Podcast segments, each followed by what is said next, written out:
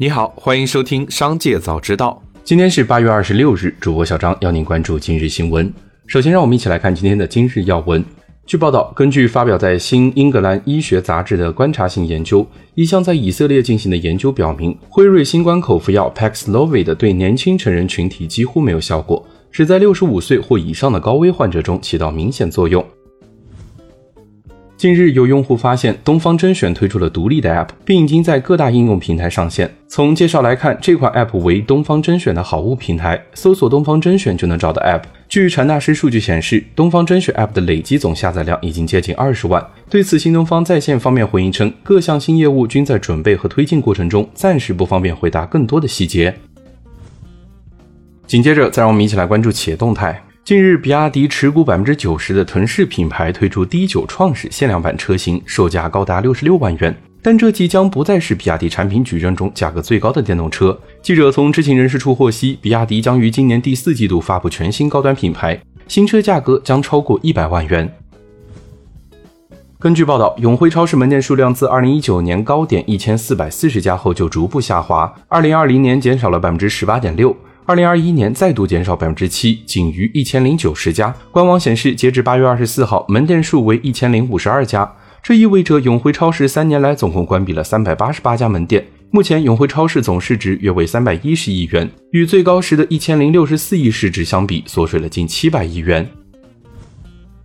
近日，深圳市博弈投资发展有限公司、康美药业原董事长马新田、原副董事长许东景等人新增被执行人信息，执行标的超三十亿元。执行法院为广东市揭阳市中级人民法院。据悉，马新田因操纵证券市场罪、违规披露、行贿罪等被判处有期徒刑十二年，并处罚金一百二十万元。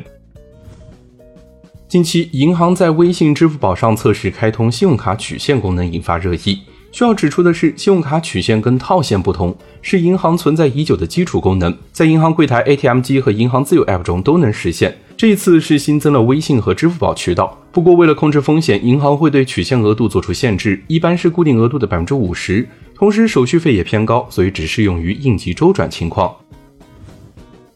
水果市场因为竞争关系，销售成本一直居高不下，利润空间也被压缩至很微薄。二零一九至二零二一年，红酒果品毛利率分别为百分之十八点九、百分之十六点六和百分之十五点七，属于连年下行趋势。除此之外，红酒果品存在一定的现金流压力。截至今年三月，公司一年内需偿还银行贷款合计十四点八九亿元，同期现金及现金等价物约四点四四亿元。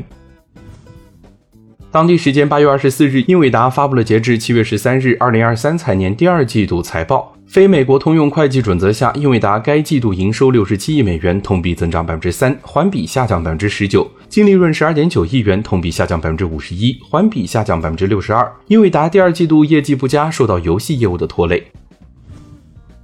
索尼八月二十五日宣布，将在部分市场上调 PS 五主机价格。此次调价将针对欧洲、中东、非洲、亚太地区和拉丁美洲地区以及加拿大的部分市场推行。不过，美国不会涨价。国行 PS 五数字版光驱版上调四百元，改为三千四百九十九元和四千二百九十九元，涨价幅度分别为百分之十二和百分之十。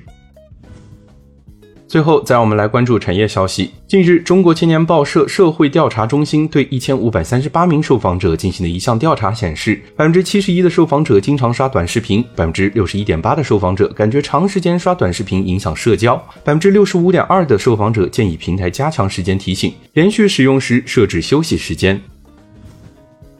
八月二十五日，山西省长治市披露意见，提出亿元以上房地产开发项目由县区领导包联，十亿级以上项目由市级相关部门领导包联，五十亿元以上项目由市领导包联。对于可能出现资金周转困难、有出险苗头的项目，要及时早发现，加大帮扶力度，协调各职能部门进行联合处置，及时排险，确保帮扶工作精准有效。